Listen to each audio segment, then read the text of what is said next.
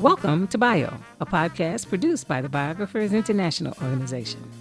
Bio is devoted to promoting the work of biographers and advocating for biography as a genre, with the support of biographers and biography lovers worldwide. I'm Bio member Sonia Williams in Washington, D.C.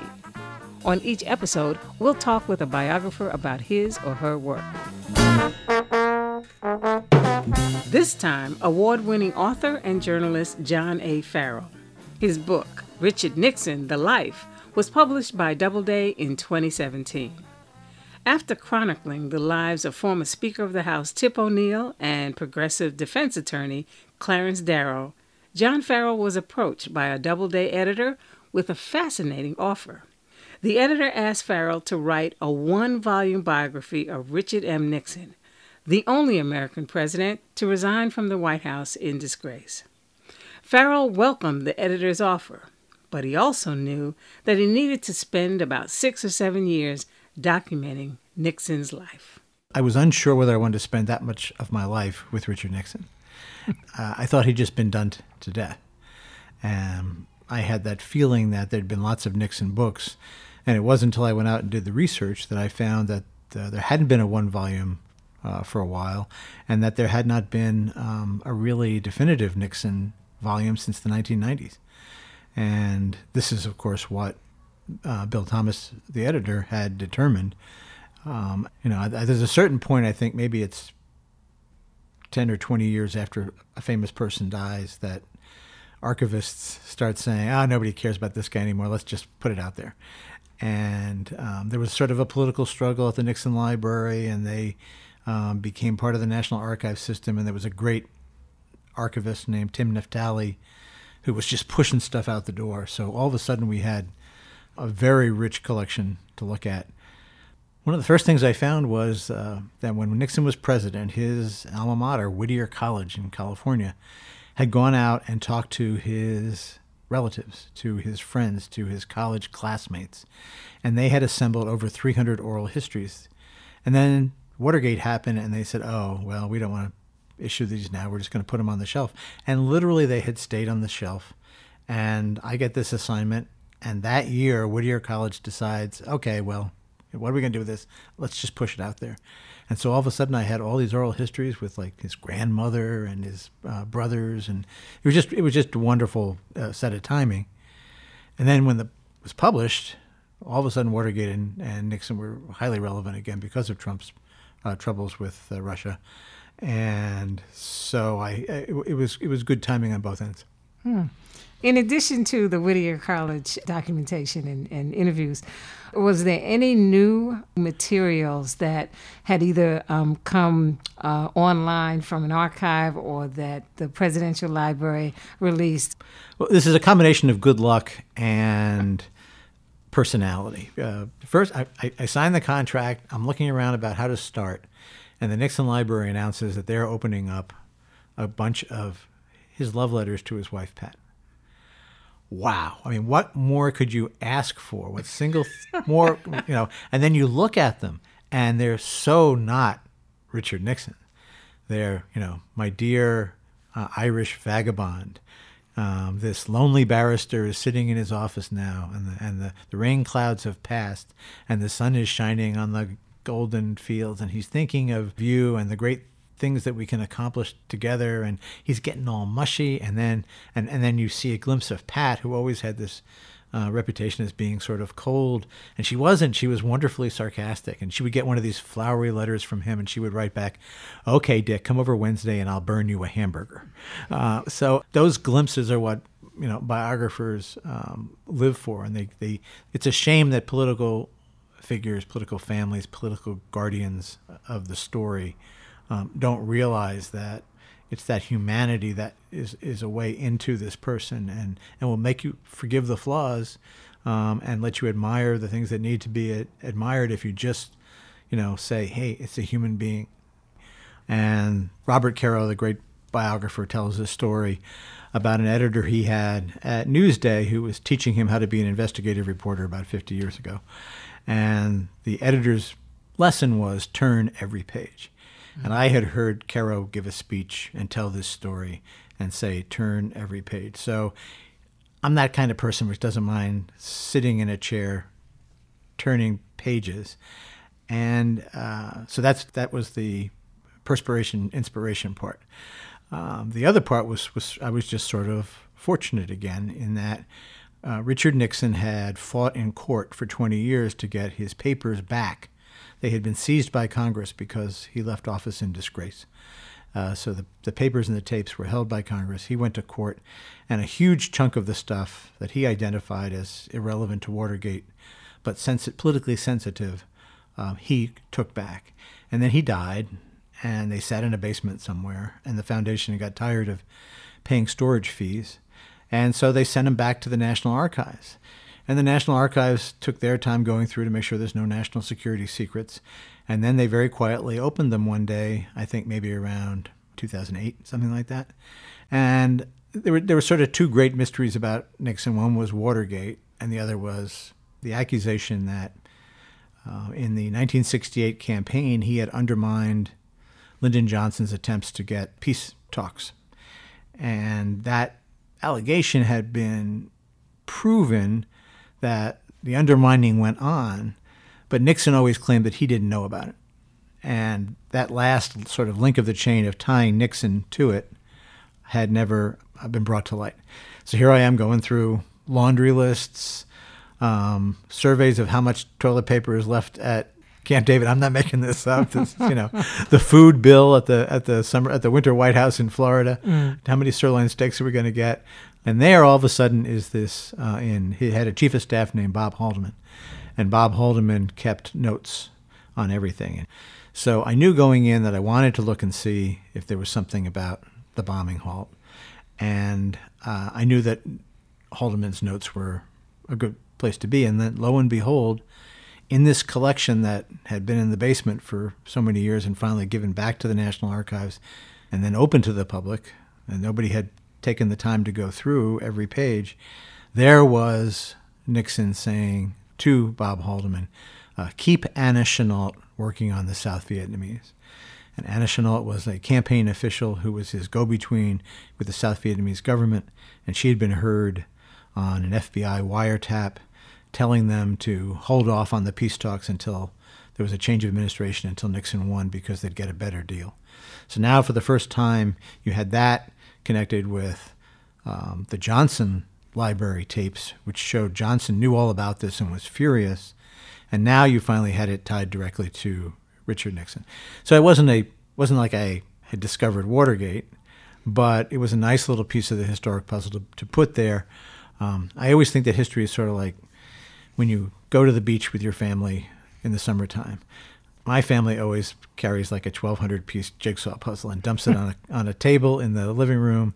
And if it's rainy or you're up early drinking coffee or you're up late having a beer and you wander by, you put a couple of pieces in. Mm-hmm. And I, that's the way I sort of feel that, that historians work. We find these little pieces, we find a corner, you know, we find the last piece of, you know, one little image in the jigsaw puzzle and we slip it into place and feel immensely gratified. Let me ask you, because I love the way you start the book. Most cradle to grave biographies start at the cradle, yep. getting the person born and then takes it through their life. But you start when he's what in his early 30s, late 20s? Yeah, when he start I start with his career, political career. All right. So why there?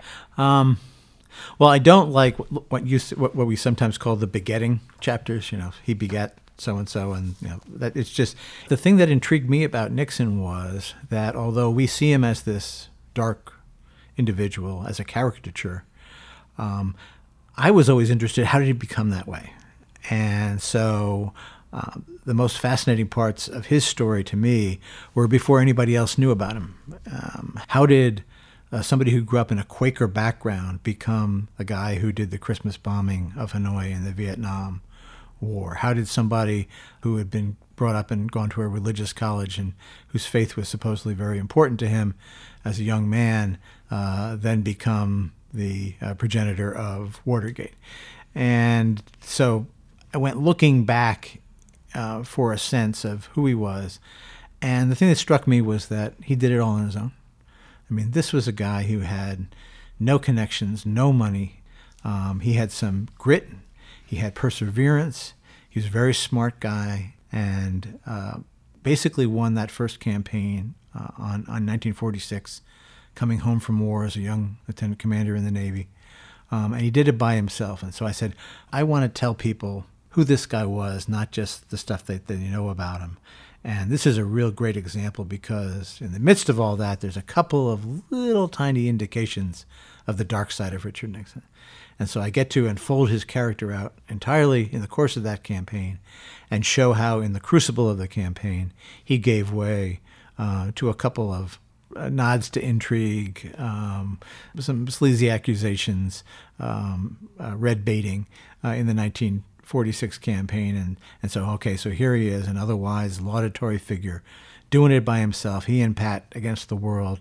But in that campaign, he, he cracks just a little bit, starts talking about putting spies in the Democratic candidates' camp, and I thought I just thought that was a good place to start. Yeah, that was pretty interesting because you see, and it's just a little hint of yeah. the fact that oh wait, when he's doing this now, and this yeah. is his first real major yeah. campaign. What is he going to do later? Yes, exactly. so, yeah, Um, wasn't he also a little bit lucky because he got a call to come back to California to run in his first race? Yeah, yeah. Um, it wasn't like he was looking to get into politics. No, he had no idea what he was going to do when he got home from the war, and there was a, I think it was a six-term Democratic incumbent uh, named Jerry Voorhis, who everybody thought had that seat locked up. And so part of the reason that they would give the Republican nomination in the first place to this young lieutenant commander is that nobody who, who had the connections, who had a name, wanted to run a suicide mission against the Democrats, um, especially since this was the you know the New Deal era. Roosevelt had just won World War II, and this was a Voorhis was a Roosevelt uh, Democrat.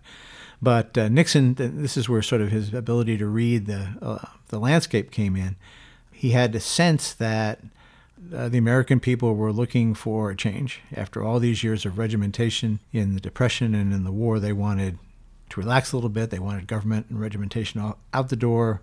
Want to go back to being who we were in the 19, the happy-go-lucky 1920s. And Nixon saw that. Um, his greatest political gift, aside from his perseverance and his grit, was that he had a, a wonderful ability to read an audience. And I don't just mean stand at the podium and tell people what they want to hear, but to read the public mood in the years where public polling was just getting underway. Um, he was a, a, man of the soil. He was, as as he later famously declared, he was a member of the great silent majority, and he knew then they were his people, and they saw him and said, "Richard Nixon is one of us," and so he had this great ability to to uh, look out over the uh, over the fields and see the way that the wind was blowing through the uh, through the sheaves of wheat. And I, I, love the way too you weave in um, the information about his family background and not just the heritage, his grandparents and all that, but also um, what his family was like and what he what he was like growing up as say a middle child. Oh, he had a Dickensian uh, childhood. he, you know, he had um, he had a father who was this uh, blowhard who managed to fail at growing lemons in one of the world's most greatest citrus belts, right? I mean, and then uh, then decides I did make a great. His next step was it was smart. He saw the coming of the automobile and opened up a gas station, and the gas station became a grocery store, and he worked his sons like like the devils to uh, to make that a, a successful uh, grocery store. But uh, two of them die. I mean, Richard's um, youngest brother Arthur, who's like the the golden baby of the family, um, dies uh, within a couple of days of meningitis, and his older brother um, he contracts tuberculosis and takes years to die, ruining the family's finances. And so, smart Dick gets invited to apply to Harvard and Yale, and gets offered a scholarship, but he can't go because his family can't even put together the money to put him on a train to go to the East Coast and to pay for his boarding. So um, uh, he comes out with this huge chip on his shoulder, and the poor guy ends up running against Jack Kennedy in 1960, who was rich and handsome, and uh, although had plenty of trauma in his own in his own family, um, seemed to be blessed with everything that that Richard didn't have.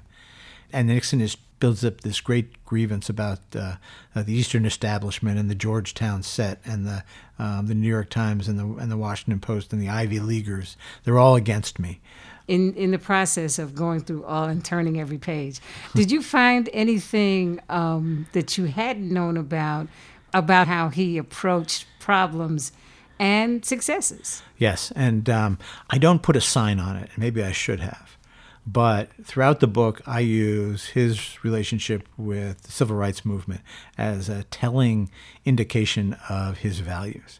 So that this young guy who does have this idealism when he comes out of Whittier uh, Quaker College and who fights to have his um, his uh, fraternity open to um, uh, black members, um, endorsed in his first campaign by um, the, the, the fellow who was in the UCLA backfield with Jackie Robinson.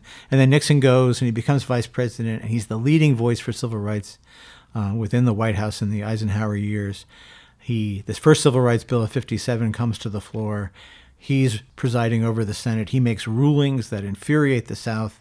He, he takes a, a stronger, braver stand than Kennedy and um, Johnson. And then you come to his personal correspondence and the personal things he did first vice president to ever go and break bread with a black family in the District of Columbia. Um, Whittier had like two black families, and one of them was the guy who um, uh, shined shoes at the barbershop.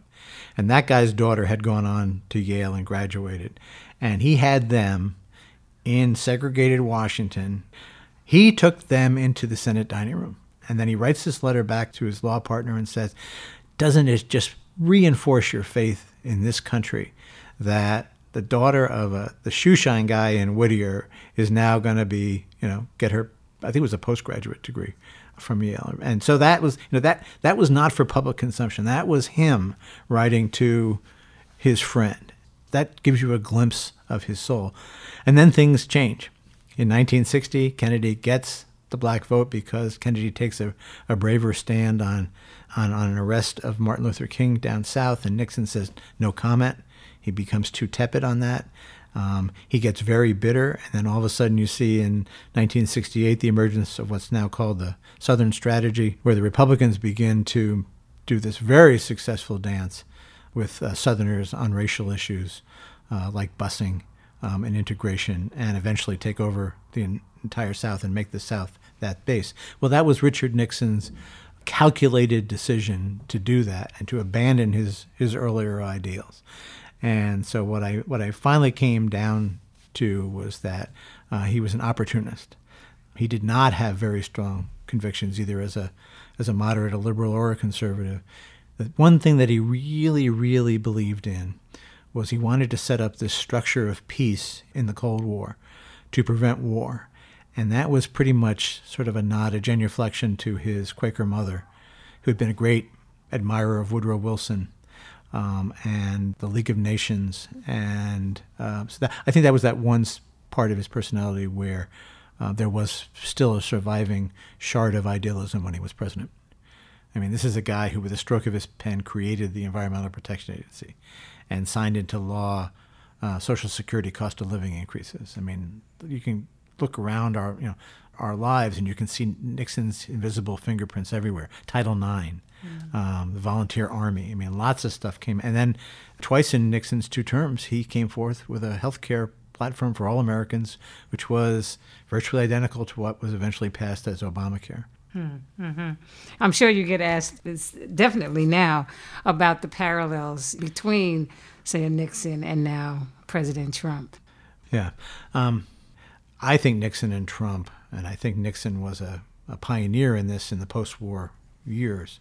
Nixon, Trump, Gingrich, uh, George Wallace, all were politicians that played to the dark side of human nature.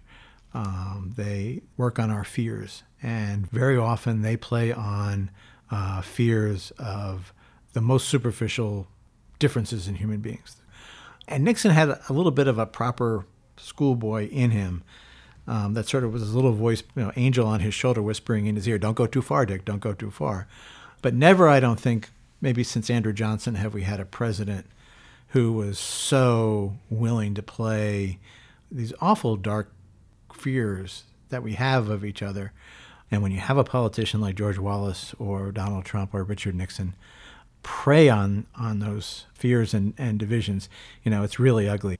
And here's John Farrell reading from his book, Richard Nixon, The Life. The final hours had more than their share of Shakespearean scenes. Nixon choking back sobs and rushing from the room after telling a group of his old friends from Congress, I hope you won't feel I've let you down.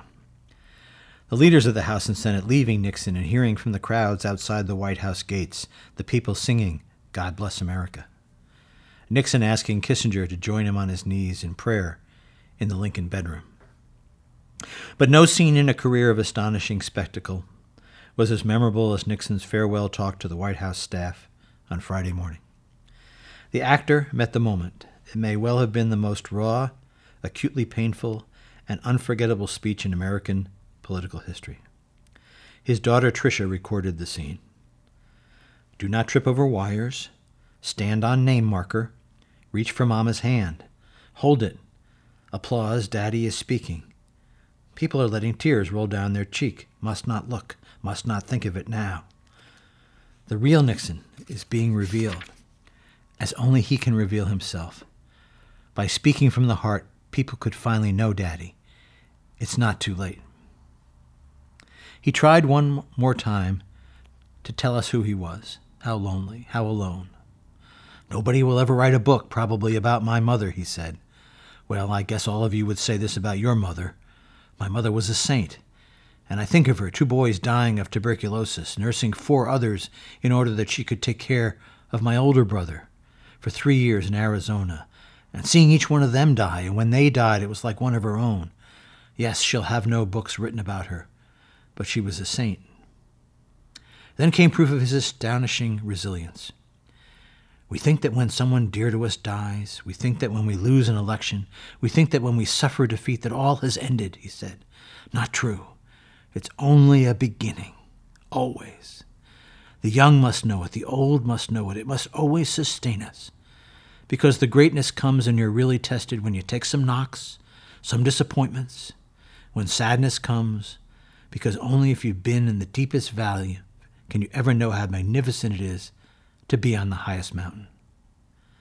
There was a faded doom about the man, Henry Kissinger thought. Many in the audience were weeping. And in the end, from Richard Nixon came words as wise as ever spoken in the great old house, rich in self knowledge, purchased at a price. Always remember, others may hate you, but those who hate you don't win unless you hate them, and then you destroy yourself. Dick and Pat made their way out to the south lawn, walked down a long red carpet, shook hands with a funereal vice president, and climbed the steps of the presidential helicopter, Army One. At the last, Nixon turned and grimacing gave one sweeping defensive wave as if to ward off unquenchable grief, and then he thrust his eyes arms skyward, flashing the trademark V's for victory, turned and entered the helicopter. Army One lifted from the lawn rose above the muggy Capitol the National Mall dimmed in a summer morning's haze. Below, L'Enfant's grand boulevards and Brumidi's halls and corridors, pulsed with visionaries, parvenus, and hustlers, with dreams and scheming, with avarice, ambition, rivalry, and purpose. The chopper soared over statues of heroes and monuments to great statesmen whose ranks, with such American audacity, the awkward grocer's boy had presumed to join, had come so near only to fall. It's so sad, Pat said to no one in particular. They spent the flight to California alone, each in his or her cabin on Air Force One. The president had a cocktail. At noon, when they were somewhere over Missouri, the resignation took effect. That was author John A. Farrell reading from his book, Richard Nixon The Life, published by Doubleday in 2017.